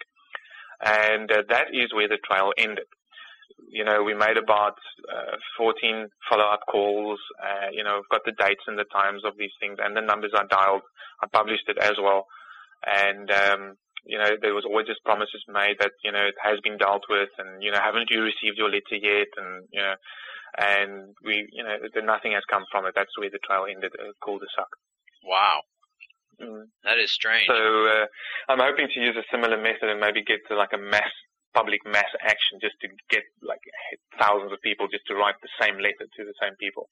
yeah. Like, yeah. What's going on? Hey, it's worth a shot. um, now, what about the role of the media down there in South Africa? Now, I'm- I understand you guys have a pretty free, free flowing media down there. It's not, it's not, it's, Um, you know, it's a pretty. Uh, maybe I'm wrong, but um, yeah, no, no, it's it's a it's a whole range of situations. I mean, we've got our tabloids, you know, and we've got the daily press, and we've got our weekend press, and we've got the radio news and the television news, and um, but it is. Uh, I, I saw a bit of statistics the other day on this, and and uh, you know we are a little bit more free apparently than than than you guys in America with uh, press. Um, But uh, I can tell you from my personal experience um, that when I started doing interviews, um, I would always basically just get funny calls from people phoning in and asking questions. They would ask things like, you know, what did you drink? You know, what did you smoke? Or you know, Yeah. that kind of thing. But that that's to be expected. Well, and the other thing obviously is, you know, uh, you're a Satanist or you know, it's evil, and you know, you shouldn't talk about these things. Um, and then I sort of eventually made peace with that and uh, realized that you know, if I don't get calls like that, then I then I've got reason to worry. Yeah. But uh, but the media in general, I've been very impressed with. Um, in, they they they're very objective mostly. Um, like all media in the world, they don't always report accurately. They fill in the gaps with imagine, imaginary details. Um, so um, that has sort of um, disparaged other UFO researchers in the past in South Africa to deal with the media whatsoever. Yeah. And and this is where I most probably have got a bit of an upper hand in in the eye of the public especially um, with doing the kind of research and people not really knowing about anybody else, is that I've not been afraid to to do interviews. Mhm. If people contact me, I do the interviews. I've been on television as well uh, four times now. Um, and and the, the kind of feedback is very very positive. Um, I found that uh, I think this depends a lot on your own individual personality as well. You know how much are you approaching this this subject with fear, with uh, skepticism, or with paranoia? Um, you know, the more paranoia you are, you know, um, how shall I say, exuding, the more you are attracting. Yeah. And um, I, I don't focus on any negative aspects uh, whatsoever. I basically just want to, to make information available so people can make up their own damn minds. Uh, and that's very positive. Just found that um, the, the kind of responses in general, obviously there's been a few, uh, you know, ex- different cases, but in general, uh, it, the, the media's interest has improved uh, tremendously. And uh, it's very much open uh, reporting. One of the projects we're working on at the moment is to construct our own UFO monitoring stations. And uh, one of the biggest newspapers in South Africa um, is is, is uh, covering it uh, quite openly here in America, we kind of have what we call like the giggle, the giggle factor, which is sort of like just how when the media covers the UFO stories, um, it always, uh, you know, puts it at the end of the news broadcast and and sort of ties in like a little joke at the end. There's a major news story.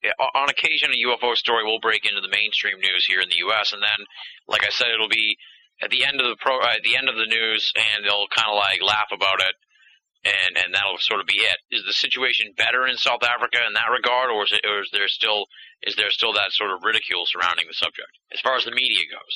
It's it's actually a wide range. Uh, you know, we do get a little bit of, of all all the situations, um, but mostly um, the reporters are quite independent and they do their own thing.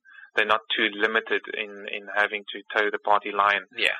Um, but uh, you know, depending on the personality and uh, most probably their editor, Mhm. um, you know, if they want to do, if they want to put a, a kind of a, a funny slant at the end, then then yes, that that does happen quite often.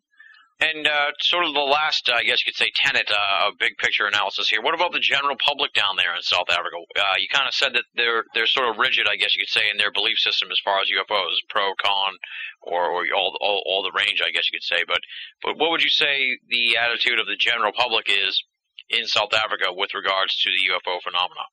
Um, I've, I've been pleasantly surprised. Um, the the situation is mostly where uh, people just can't imagine that there isn't life out there in this amazingly vast universe, and you know we are the only intelligent life. Um, just most people would actually like to actually get their hands on something physical uh, as evidence, um, or you know actually meet a being or something like that. Um, and I always sort of try and get people to think about it a little bit differently. I I would use examples uh, of things that not everybody experience themselves on a personal level, but everybody knows that it's possible.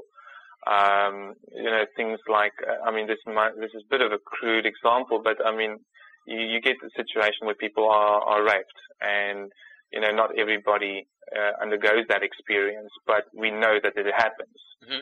Um, and the sim- similar kind of thing with, you know, with UFOs and, and extraterrestrials. Now, most people are quite open to know that there are things that are happening every day that we just don't know anything about.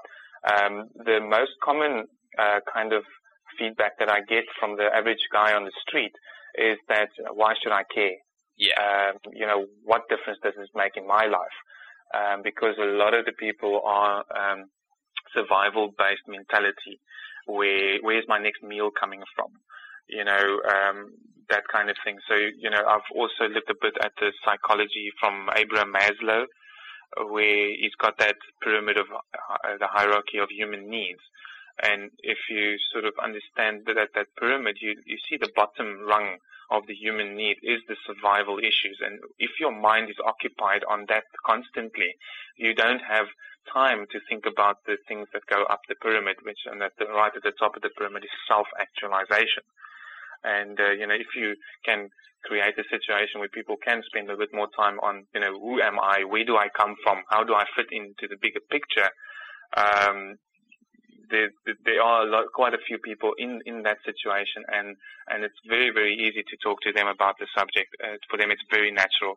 But for the survival uh, based mentality, you know, they just, why should I care? That's their attitude. And then just to sort of throw back to the media here, here in the States, uh, here in the U.S., we have kind of like a paranormal boom going on as far as the Discovery Channel type shows and that sort of thing. Is there anything like that down there? Uh, you know, programs centered around the paranormal, or is it, or is it not breaking through yet there? Um, we don't have a, as as big an industry of um, creating our own programs Mhm. um, besides soap operas in South Africa. Uh, we're hoping that we can still, um, you know, create more uh, documentaries. And in fact, that's one of our projects as well, is to actually create our own documentaries. Uh, we want to do one on each major case, um, and also then obviously uh, international um, news and, and important information that, that can help people to, to make up their own uh, uh, informed opinions. Um, but uh, we've we've got uh, lots of programs and lots of interest in paranormal um, series and and movies. Uh, you know, movies like Independence Day and you know Signs, Mel Gibson, uh, that kind of thing. Always are one of the best, uh, or they they always go on top of the best uh, viewed uh, or attended um, movies that are shown. And uh, you know, the X Files was a very very popular series here in South Africa. Um, and then also now, you know, people are quite uh, taken to uh, people who have special abilities, um, like series like this uh, Heroes. I don't know if you know that, Oh yeah, yeah. and uh, 4400, um, that kind of thing. And then also another series called Invasion. Uh, it's been very, very popular uh, down here in South Africa. And uh, just now we're jumping back into the general public. Sorry about sorry about jumping back and forth. Um, what's what's the attitude uh, for the general public, and I guess for for you folks in the UFO community, with regards to the American influence on UFO studies down there in South Africa? Like you already told me about this Botswana thing with the crash and everything, and how the Americans ended up with the, the craft and two out of three of the bodies. Um, and there's a lot of uh, in other parts of the world this sort of a, a tinge of you know distrust about the Americans with regards to UFOs. Seems like the U.S. has all the good stuff, um, and and and maybe you know maybe the ones who are kind of behind uh, any sort of cover up that may be worldwide. You know, maybe the uh, seems like they're at the at the crux of the whole issue. But uh, what's your perspective as a South African uh, on that on that attitude? Is it is it something that uh, the people down there feel and think, or is it something you know that, that maybe we just think here in America that you guys present us because of uh, you know the central nature of the UFO phenomenon here? Um, yes, Tim. Uh, in general, uh, it's a bit difficult to answer that. Um, you know, I can sort of give you a few of my own personal viewpoints, but in general, we don't really talk about any kind of American influence. Um, like I say, most of the people here are survival-based mentality, and they they basically just focus on what's happening today. Yeah. Um, they don't really care too much about what's happening in America, uh, besides if it's affecting maybe the oil price, um, you know, things like that, because that literally affects everything in the economy. Um, but uh, in, the, in regarding the specifically the UFO issue, um, no, we we don't see the Americans as uh, you know controlling much uh, or, or being um, ahead in any way. We we know that the controlling situation is an international thing Mhm. uh, because we do a lot of always when we're getting reports from America, we're also getting reports from other countries at the same time. Yeah. Um, so so it's that's that's a very interesting uh, way of looking at things. So it's not sort of like the situation where you know you get a good UFO case and then you're like, well, you know, we better look into it as, as fast as we can because the Americans are going to come along and sweep this under the rug, kind of like what they did with Botswana or whatever. It's Mm. not that No, sort of situation. No, no, we've uh, like for instance the uh, the thing that happened at the Chicago airport. Mhm. Um, you know that that spread on our internet news uh, websites very very fast, and uh, you know it was broadcast on CNN as well, uh, if I remember correctly. And uh, you know a lot of people uh, you know got their hands on that information, but it's again it's uh, it's not a situation where uh, the people actually care much. Um, you know, if something happens on their back door, then then that will sort of uh, get them to jump up and down. But um, the general attitude is one of possibly more being entertained by the subject uh, rather than wanting to actively get involved and, and dig in deeper. Um, there's quite a lot of individuals, maybe freelance journalists, who, who would be curious and, and would dig deeper um, but they always find that you know they can get to a certain point and no further than that. So uh, a lot of people lose um, uh, you know, courage uh, uh, down the line very quickly. And what about some of the other countries? Now, I know you focus on South Africa, so this is sort of a basic question, but uh, what about some of these other countries that that are your neighboring nations, like Namibia? We talked about Botswana, Zimbabwe, Mozambique, Swaziland. These countries have uh, their own ufology communities and their own uh, ufology subcultures and that kind of thing, like America, like South Africa, like these other countries? Are, are they are they players uh, as far as researching UFOs go too? Um, no, not as far as I know. Uh, as far as I know, South Africa is the most active uh, on this continent uh, regarding the actual research into UFOs and related issues. Um, there has been uh, certain individuals that has contacted me over the time, uh, over the last few years, um, but no uh, centralized um, research organizations whatsoever. Um, I know the Southwest Africa, the Namibia uh, situation is quite interesting, uh, especially for me personally, um, because there's a lot of um, Nazi German influence uh, from during and after the Second World War. Mhm. Um, so I don't know if that has any role to play with uh, things not really, uh, you know, coming out in the public um, uh, where we are now. But um, there has been very interesting cases coming out from neighboring countries, uh, especially such as Namibia and uh, also Zimbabwe, where Cynthia Hind did a lot of research. But um, we find that um, the reason why South Africa is more active in this regard is because our information flow is is uh, more accessible. Um, the, the the the rest of the countries in Africa uh, are are closer to more the third world situation um, rather than a developing country such as South Africa. Yeah.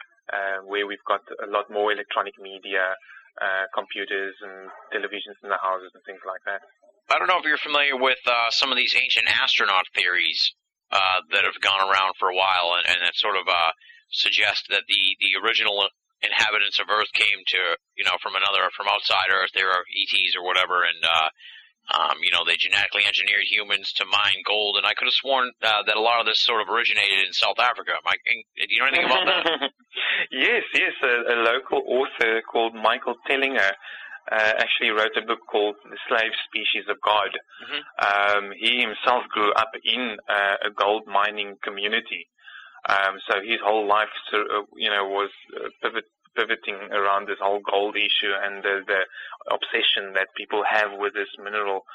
Um, and uh, when he came upon Zechariah Sitchin's work, uh, you know, with the Sumerian clay tablets and the Anunnaki and uh, you know, the slave species uh, actually created to work in the mines to mine this uh, for the extraterrestrials. Um, you know, things just started to make a lot more sense for him. Yeah. Um, and he actually wrote this, uh, this whole book uh, uh, on this subject. Um, it, it's something that's very, very interesting, very plausible. Uh, I had a very interesting discussion last night as well with a few friends, and you know, I asked the question: um, Give me a good definition of what it means to be human. You know, I have ne- I've yet to hear a good definition of what that means. Yeah. Now, why I say this is because I, I do consider the possibility that our genetics do come from various sources. And uh, depending on who you speak to, that can be up to maybe more than 22 different genetic sources.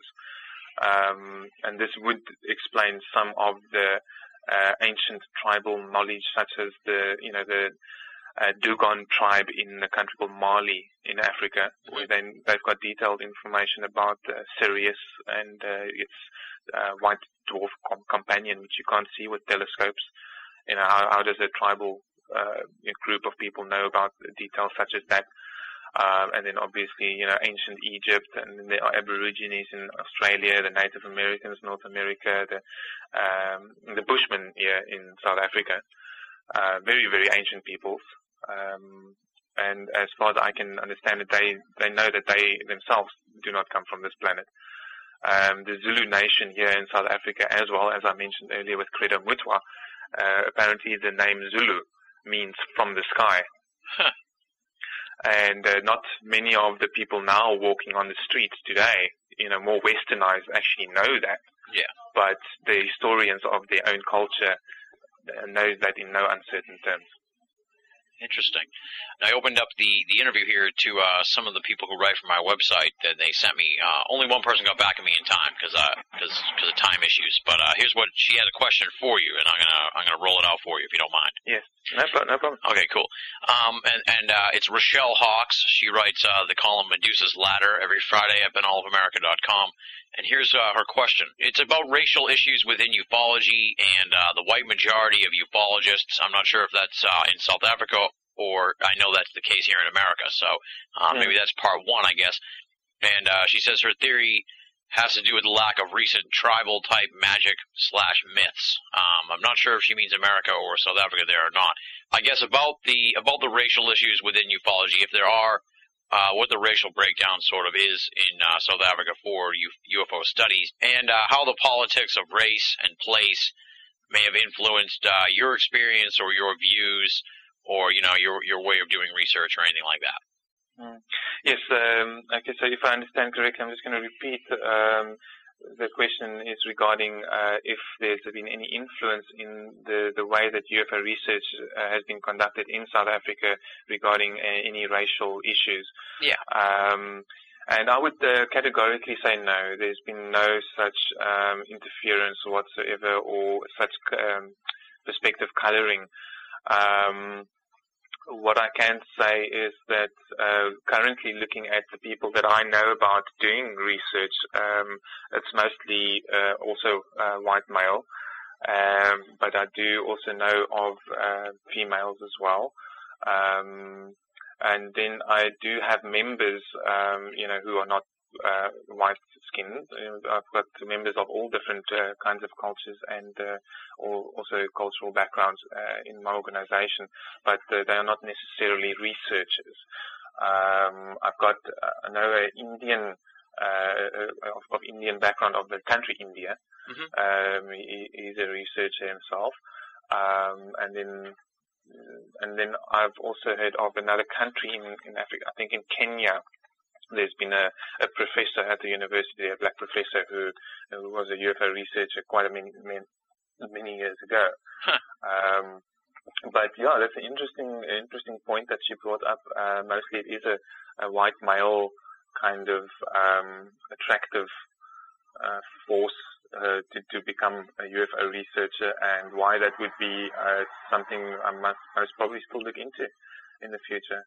Yeah, yeah, it's a subject that's come up a couple times here on this show because it's uh, Have, have you guys uh, come to any kind of conclusions? As, No, we're just kind of scratching the surface on it, and uh, that, that you first got, to I guess, uh, shine the light on the issue first, and, and, and raise the issue, and then we'll figure out um, what the story is. But uh, it's it's it's pretty interesting in, in that regard.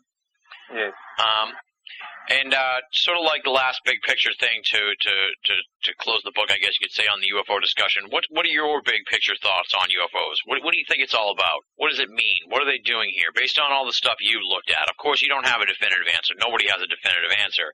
But you know, what's your theory? I guess you could say on on, on what we're experiencing here on Earth, looking up in the sky and seeing these things, and, and down there in South Africa, seeing them come down to the ground and land and crash and all kinds of other crazy stuff. Yes. Um, my personal perspective on the whole issue as to why this is happening, uh, what our part in this whole thing is, um, is based on uh, the fact that we you can see from the research uh, that has been done internationally that uh, there's literally no part in in our recorded history where these things have not been seen. They've always been here. Um, so, for all practical intents and purposes, we are most probably part of them it's not as if there's a difference. Uh, I would see us as part of a larger intergalactic community.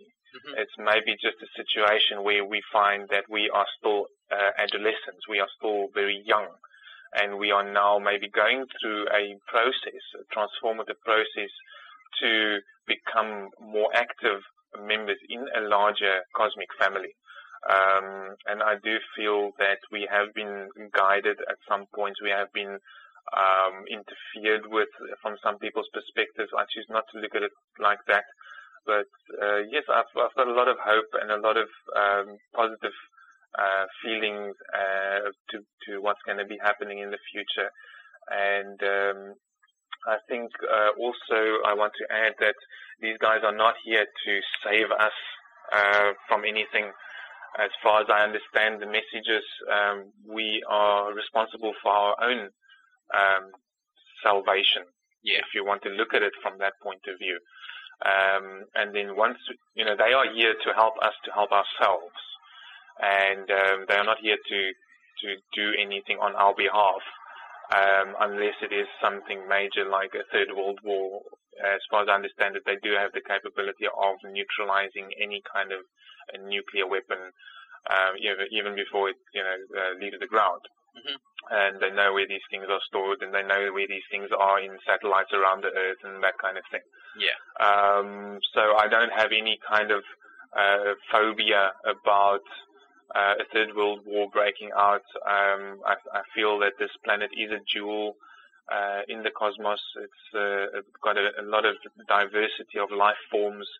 Um, and uh, ba- based on our own uh, civilization and all the variety of uh, things that that we that we exist with side by side, uh, we are very interesting to their point of view. Uh, the way that we are doing things, and uh, I would most probably look at Earth as some kind of experimental planet um, because of all the different influences. nobody really knows uh, what's going to happen in the future. Yeah. Even though some of these guys, uh, you know, can travel through time and uh, can see what's going to happen in the future, the, most of the information um, that I find find most credible, um, the guys say that look, you know, you when you when you make a choice that affects with what's going to happen to the future, and we make choices every moment. And uh, the choices we choose to make is at, at the end of the day where we're going to be headed. Yeah. Um, so I think it's at the end of the day more important for us to take personal responsibility and um, uh, get this planet back to a level which is not as polluted as it is now. And we should actually help our children to become the best they can be as individuals rather than uh, brainwashed, um, you know, sheep. Yeah, yeah, that's that's the hardest part. Now you say you're excited about the future. Do you think you're a young guy? You're 32. I'm I'm 29. Do you think uh, you and me are going to see disclosure in our lifetime? Just UFO um, disclosure, of course, not uh, something else. Yes, yes, I, I understand. Um, I, I don't know. It's it's it's a catch 22. I mentioned earlier that I think that the control groups uh, who are keeping this inf- uh, the lid on the information uh, or at least uh, the, mostly uh, keeping a lid on the information because obviously they have left some information, let some information come out. Um, but I think that uh, as the newer generations are taking the positions of these top uh, decision makers in these control groups, uh, it is possible that it will come out directly from them. But um, I think that it's most likely uh, going to happen more from a grassroots level, uh, from people like you and me standing together and demanding that our leaders take responsibility and uh, reveal the information. Uh, because at the end of the day, our very hard-earned tax monies are paying for their salaries and all this research to take place. Um, and we should see the benefits, especially uh, regarding technologies, alternative technologies uh, to generate energy uh, that are non-pollutant. Um, you know, the anti-gravity kind of propulsion systems, um, that kind of thing, and also um, uh, other technologies which, which will help us to be more free as individuals instead of being dependent on systems. Yeah. Um, such as the, the banking systems and, and all the problems we have with credit and, and, and, you know, people not really knowing how to deal with, with that kind of thing and, and stop enslaving people's minds. Let people be free. Um, I think that's my, my final word. there you go. That's perfect. Um, you already kind of talked about you get the documentary things you want to work on and stuff like that. What's what's next for you guys at, at SAUFOR? What's what's next for Christo Louw and uh, and the South African UFO resource? Yes, uh, as I mentioned earlier, we uh, basically in the process of registering as a non-profit organization. Um, I've been uh, has been a mostly a one-man show up until now. And um, so, you know, with the with the troops coming in, hopefully uh, we can get a lot done in a very short space of time. Um, we we're going to be obviously doing uh, continuing with our annual conferences, uh, which will be coming up in July again this year, and um, we will be building our own UFO monitoring stations. Um, and that information will, will, help us a great deal in our research, and then obviously to identify hotspots where we can go out and, and uh, attempt to make contact with the guys that are here. And then also um, a major focus of what we're doing is public education. So um, I myself and a few other people will do uh, public uh, talks as often as we can and uh, continue with the media uh, interviews uh, just to, to get the people on the street uh, to know more of the, the important issues uh, uh, surrounding the, the UFO subject. Um, and then also obviously the control um, which most of us are experiencing but are, are unaware of. Yeah. Um, so, so I find that um, you know through UFOs we have an avenue to to reach people who otherwise don't feel like they fit into any other kind of system or society or group, um, which is very interesting. Um, because we do get um, people from all kinds of uh, uh, backgrounds, and um, you know most of them uh, feel like they they can belong to a group such as SAUFOR because they they really don't fit in anywhere else. Yeah. yeah, and, and basically uh, what we can do is to, to, by focusing on our own personal development as individuals, uh, we can also in that way uh, uh get people together uh, as a group to, to assist the planet as a whole. Um, and then also help communities um, with basic skills development programs and, and, and get people out of this uh, survival mentality mode so that they can focus more on, on uh, self-actualization issues. Absolutely. How about a trip to America anytime soon for you, Christo? Oh, that will be fantastic. Yeah, no, my um, res- my full-time research has been totally unfunded, and uh, so uh, I'm, I'm a major a part of our uh, non-profit organization will be to focus on funding for our different projects and then hopefully also to, to obviously uh, get to America. Um, I do have a friend who, who visits the International UFO Congress in uh, Laughlin, mm-hmm. Nevada, yeah. every year, and uh, then she brings a lot of information back to us. Um, so which is fantastic. Um, but I'm, I'm, hoping to uh, be in a position to possibly be a speaker at next year's uh, conference there. Yeah, absolutely, definitely. Those uh, uh, there's an expression up here in America. They need to get off the schneid and uh, and bring you bring you up here to America. Absolutely, that'll be fantastic. Well, Christo, I can't thank you enough for coming on the show. Uh, we've done two hours here, and I feel like we've only scratched the surface, and it's, it's amazing. Folks, we've been saying it year in and year out on the show here. Ufology, it's not an American phenomenon, it's a worldwide phenomenon. And you just listened to two hours worth of proof of that from Christo Louw. Just a tremendous education for me. I learned so much here, and I'm really looking forward to the feedback we're going to get from the BOA audio listeners when they hear this episode. I'm psyched to have had the chance to talk to you and have your first American interview be on Binnall of America Audio. I feel great that we've established a beachhead here in South Africa for BOA. If you ever want to get in touch with me, if there's a breaking story in South Africa, definitely shoot me a line. We'll bring you right back on the program. Um, I have a feeling that this is going to be a back and forth communique for quite a while between the BOA crew and SAUFOR, and I'm looking forward to that. Of course, the website is saufor.com, S-A-U-F-O-R.com. Christo, thank you so much again for coming on the show, and I look forward to uh, future adventures for us.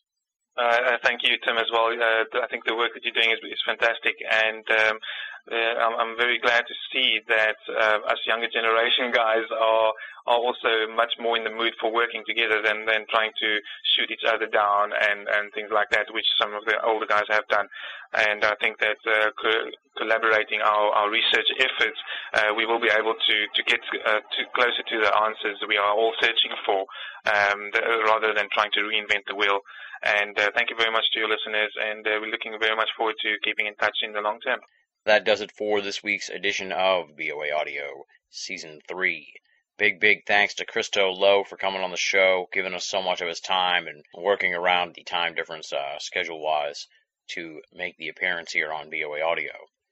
Of course, you can find out more information on Christo Louw at his website, www.saufor.com, S A U F O R.com. We're going to try and keep it short and sweet because we're already way up against the deadline here for when the show should be posted. So we're going to skip BOA teasers on some of the new stuff that's coming up. We're also going to skip the listener feedback. Those things will be back next week, I presume, hopefully, as long as my schedule uh, is a little more free.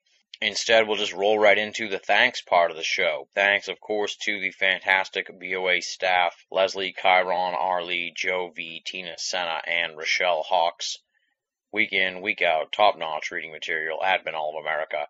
We just posted a new piece from Rochelle talking about the Mormon Bigfoot connection. In this past week's Gray Matters, Leslie talked about that prickly word, believe. What is believing in something? What is not believing in something? Is belief knowing? All that great stuff. Very heady edition of Gray Matters this past week. Chiron talked about the rise of the machines, robots, and his latest fascination with them.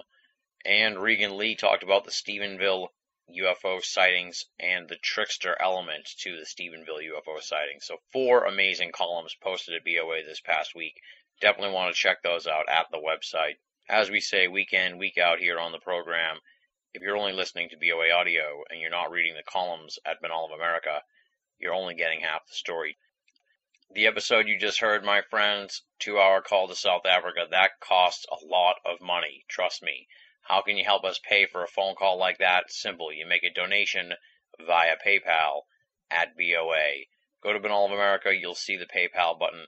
Click that, it'll take you to the PayPal page. All donations go towards keeping BOA Audio and Binnall of America up and running and freely available for all of our great listeners and readers the world over. Next week on the program, we're going to have a very neat edition of the show. Uh, my friend Chris Balzano actually lives pretty close to me. We're going from 8,000 miles away to half mile away. Chris Balzano will be coming to the program to talk about his recently released debut book, Dark Woods Cults, Crime, and the Paranormal in Freetown State Forest. We're going to be talking about the unique setting that is the Freetown State Forest, which Balzano says lies at the heart of the infamous Bridgewater Triangle in Massachusetts. We'll find out about the colonial origins of Freetown and some of the modern day oddities outside of the normal esoteric genres that we talk about here on BOA Audio that have been reported to emanate from the Freetown State Forest, including zombies, an amazing witch story, and the very strange Pukwudgie creatures that are sort of like trolls but have been around apparently in the area for many, many years. Very fascinating stuff with regards to the Pukwudgies. We're also going to take a little dive into true crime as we talk about the cult activity that plagued the area in the late 1980s. What is this cult activity all about, and some of the infamous cases in the area from that time? It's definitely a fascinating interview that goes off the beaten path of our usual esoteric discussion here on the show to cover areas that are oftentimes marginalized by the bigger esoteric genres. That's next week on the show. Chris Balzano talking about Dark Woods, cults, crime, and the paranormal in Freetown State Forest. And on that note, my friends, we're going to call it a week and try and wrap up the episode here and get it out to you in time. Thank you so much for your patience. I apologize for being so late coming at you this week. I'm, I'm hoping we can get back on track next week and have things rolling out on a fairly steady pace from here on out. Until you hear from me next week, this is Tim Binnall, thanking you for listening and signing off.